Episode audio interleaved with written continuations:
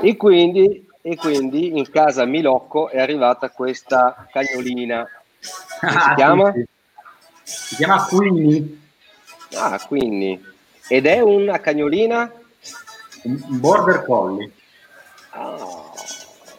Chi è che ha spinto? Chi è che ha spinto per Queenie? Ovviamente Matilde. Dicono. La più grande.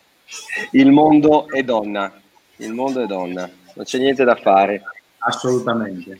Quindi sei già pronto a portarla in giro per fare la pipì la pupù, a svegliarti, ad uscire alle 10 di sera tu, vero? Mm, certo, ha, ha, sempre promesso che l'avrebbe fatto lei, pur di convincere eh. il papà e la mamma a portarla a casa. Poi dopo sappiamo come funzionano queste cose. Quindi eh, avete già fatto una notte o è la prima notte questa? No, no, è arrivata adesso, è arrivata adesso. è arrivata oh, oh, due ore fa. Allora ti chiamo fra un po', eh, domani mattina ti chiamo per vedere come è andata la prima notte, dove hai raccolto le prime pozzangherine di pipì, le prime cose, il primo che scivola. Ok, 13.31, Anna, sigla.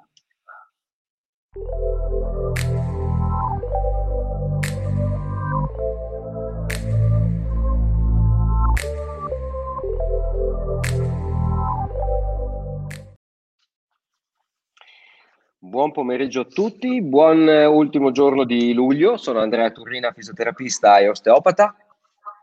Buon pomeriggio a tutti, anche qui da Udine, da Simone Milocco, fisioterapista e osteopata. Ah, a parte Simone che tu sei appena tornato da un posto stupendo, vero? Sì, ma infatti avrei tanto, avrei tanto, voluto eh, riuscire a fare una diretta direttamente dalla Sicilia, dopo che ho visto che il buon Marco aveva fatto la sua prima dalla, dalla spiaggia. C'era qualche piccolo problema tecnico, diciamo, di copertura e quindi abbiamo avuto delle difficoltà. Però sì, ero, ero in Sicilia nella parte eh, occidentale. Mm. Un, hai, hai, un posto in particolare da, da, consigliare, visto che ci sei stato? Come si chiama il posto, il paesino? Il, il paese eravamo a Castellammare del Golfo. Uh-huh. Eh, Sicuramente la zona di Mazzo di Sciacca era una delle spiagge più belle e poi Favignana una cosa, l'isola di Vabbè, Favignana, una cosa incredibile la Sicilia è stupenda come la gente che l'abita, quindi un abbraccio a tutti i nostri colleghi e i nostri studenti della Sicilia. Di cosa parliamo grande, oggi?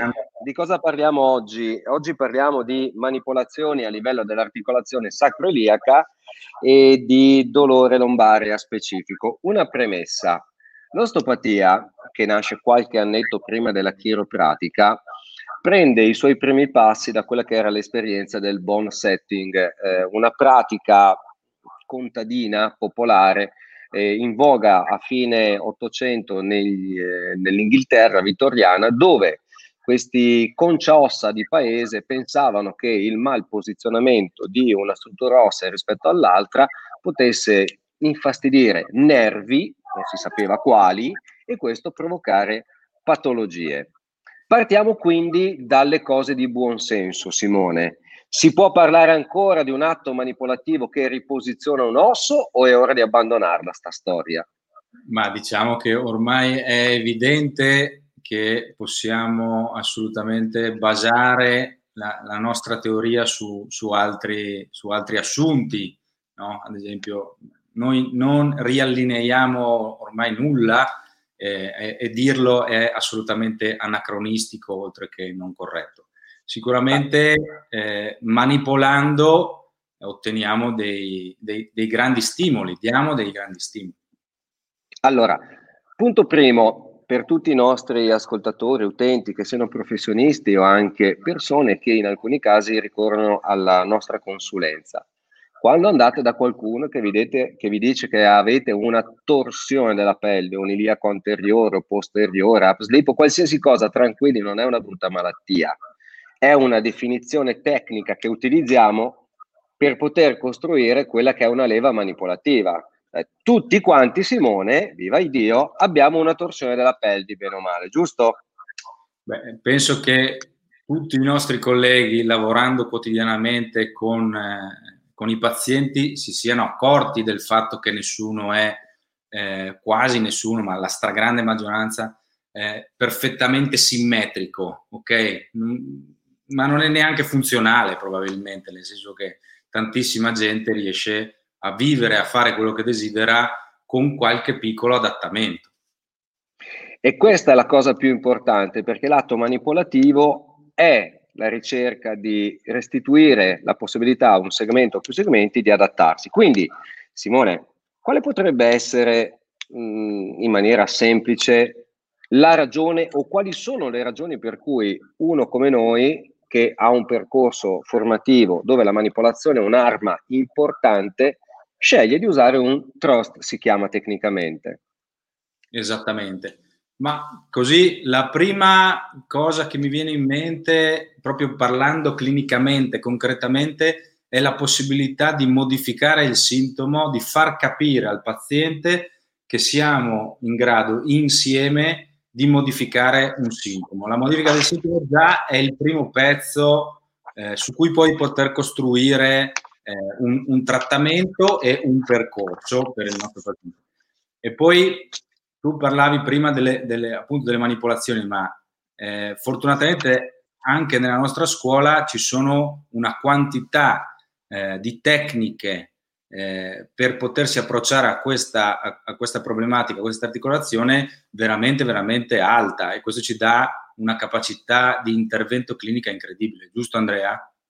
Sì, eh, da un punto di vista tecnico il fatto di avere comunque svariate modalità di approccio eh, serve per adattarsi al paziente. Se stiamo parlando di una persona corpulenta, muscolosa, in alcuni casi è difficile mettere il paziente sul fianco ad avere una leva eh, sufficientemente ampia e utile a, quindi utilizziamo tecniche che sono di tipo diretto con lettini o eh, tools, eh, piccole strategie come il drop che ci permettono di spingere assorbendo energia meccanica in eccesso oppure si può eh, lavorare in semidiretta o diretta.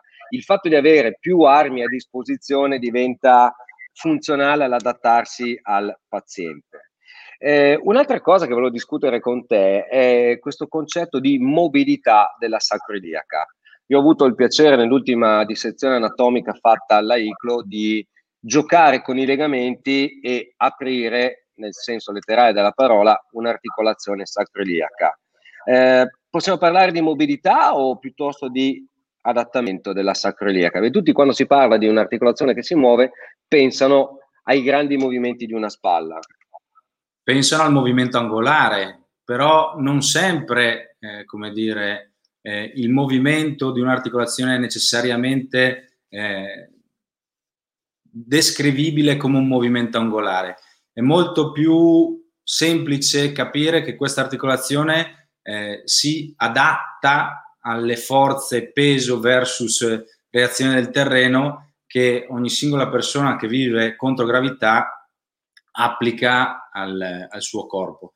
E poi tu dicevi nella dissezione anatomica avete visto che è un'articolazione eh, che si può aprire, giusto? Allora sì, è un'articolazione, c'è qualcosa. È un'articolazione. Sarebbe, sarebbe saldato tutto, ma se c'è qualcosa che si può aprire, vuol dire che un'articolazione c'è, giusto? Assolutamente sì, Simone, tu hai usato una parola che a me piace molto, che è l'adattarsi. Questa capacità di ammortizzare forze di direzione opposta è fondamentale. Si dissipa quella che è un'energia meccanica che serve per noi per stare in una posizione o muoversi. Ecco, quando andiamo a manipolare sostanzialmente abbiamo effetti di tipo meccanico sull'adattabilità e poi giochiamo con archi riflessi, Simone, eh, andando a, gio- a, vedere quello che succede se nel corno anteriore o posteriore. Tradotto in termini non tecnici, una manipolazione quindi ha la possibilità di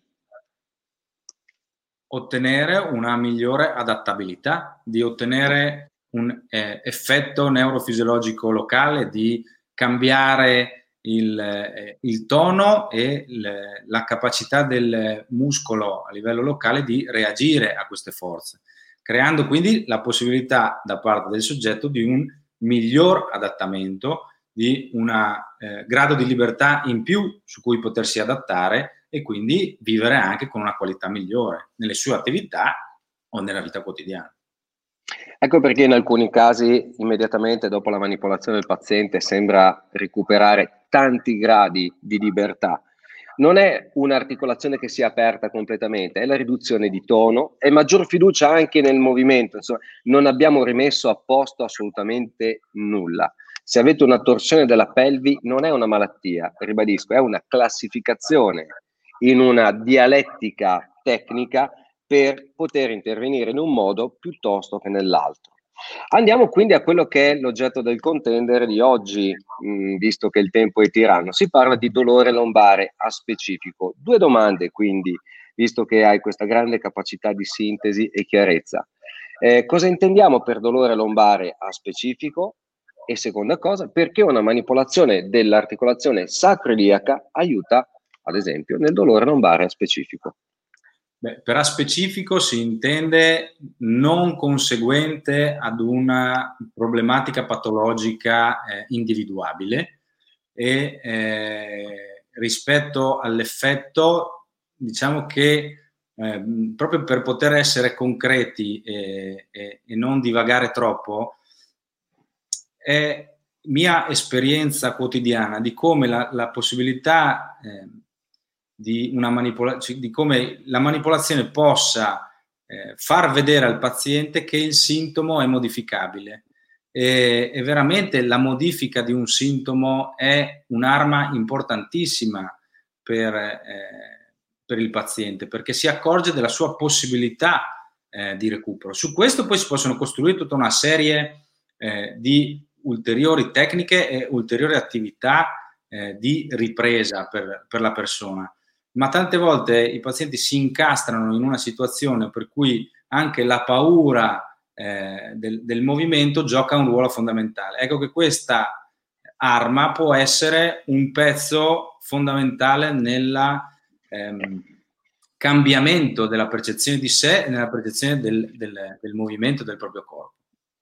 Certo, quello che è il complesso del bacino non fa altro che supportare il peso della colonna di per sé in osteopatia generalmente distinguiamo fra quella che è una ipomobilità e una ipermobilità. L'ipomobilità è quella che cerchiamo da un punto di vista tecnico e dove eseguiamo l'intervento manipolativo per fare in modo che il pezzo che generalmente dà la sintomatologia spontanea abbia meno ipermobilità. È come se ciò che non si muove da un lato richieda troppo sforzo all'altro. Ecco perché il trattare, come dici giustamente tu, giusto di lato, non per forza così distante, conforta il paziente sul fatto che ci sia la possibilità di un recupero, si possa tornare a vivere, camminare, vestirsi, metterci una calza, perché quando la sacroiliaca genera sintomi in altri distretti più o meno vicini, il paziente lamenta proprio queste difficoltà, cioè le rotazioni della pelvi sono meno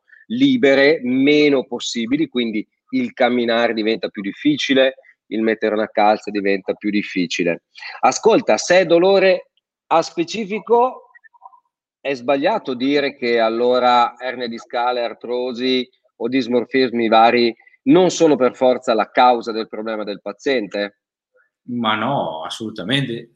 È ovvio che eh, molte volte con eh, le, le, capacità tecnologiche che abbiamo riusciamo ad individuare eh, modifiche dell'anatomia veramente millimetriche. Ecco che non dobbiamo dare eh, troppo peso a, a, a, queste, a, queste, immagini. Anche le immagini che ci rimandano un, un segno di un'articolazione sofferente devono essere inquadrate all'interno di una valutazione generale. Eh, e quindi il fatto, tante volte io ai miei pazienti dico, eh, sì, lei ha un'ernia, ma fino al mese scorso che stava bene l'ernia era lì, quindi non focalizziamoci eccessivamente su questo aspetto. Ci sono dei segni, ma eh, si può assolutamente trovare, come dicevamo prima, un adattamento migliore per poter fare ciò che desideriamo. Proviamoci insieme. Okay? Eh, senza... A maggior ragione, perdonami, a maggior ragione in caso di una discopatia più o meno acuta, manipolare in un segmento come la sacroiliaca diventa una risorsa incredibile perché non aggrediamo direttamente dove il paziente lamenta il sintomo o pensa di avere la causa del sintomo. Bravissimo. Un messaggio da portare a casa veloce, veloce, in 20 secondi, Simone? Eh, fidatevi delle manipolazioni, sono un'arma terapeutica veramente, veramente utile per aiutare i nostri pazienti. Bisogna essere in grado di sapere quando farle e quando non farle e su questo un fisioterapista è sicuramente il professionista sanitario più indicato. Grazie Simone. Uso ancora qualche secondo per fare una cosa che mi sta molto a cuore, che sta a cuore a tutta la famiglia EOM. Oggi avrebbe compiuto 64 anni Sergio Gigli, un amico, una persona che ha dato tanto umanamente a tutti quanti noi e che ricordiamo con affetto ogni anno a Sergio è intitolata, eh, sono intitolate le borse di studio che assegniamo ai nostri studenti. Eh, mi piace pensare a Sergio sorridente e mando un grosso bacio sapendo che è con noi costantemente. Anna, la sigla, grazie Simone, ci vediamo la settimana prossima.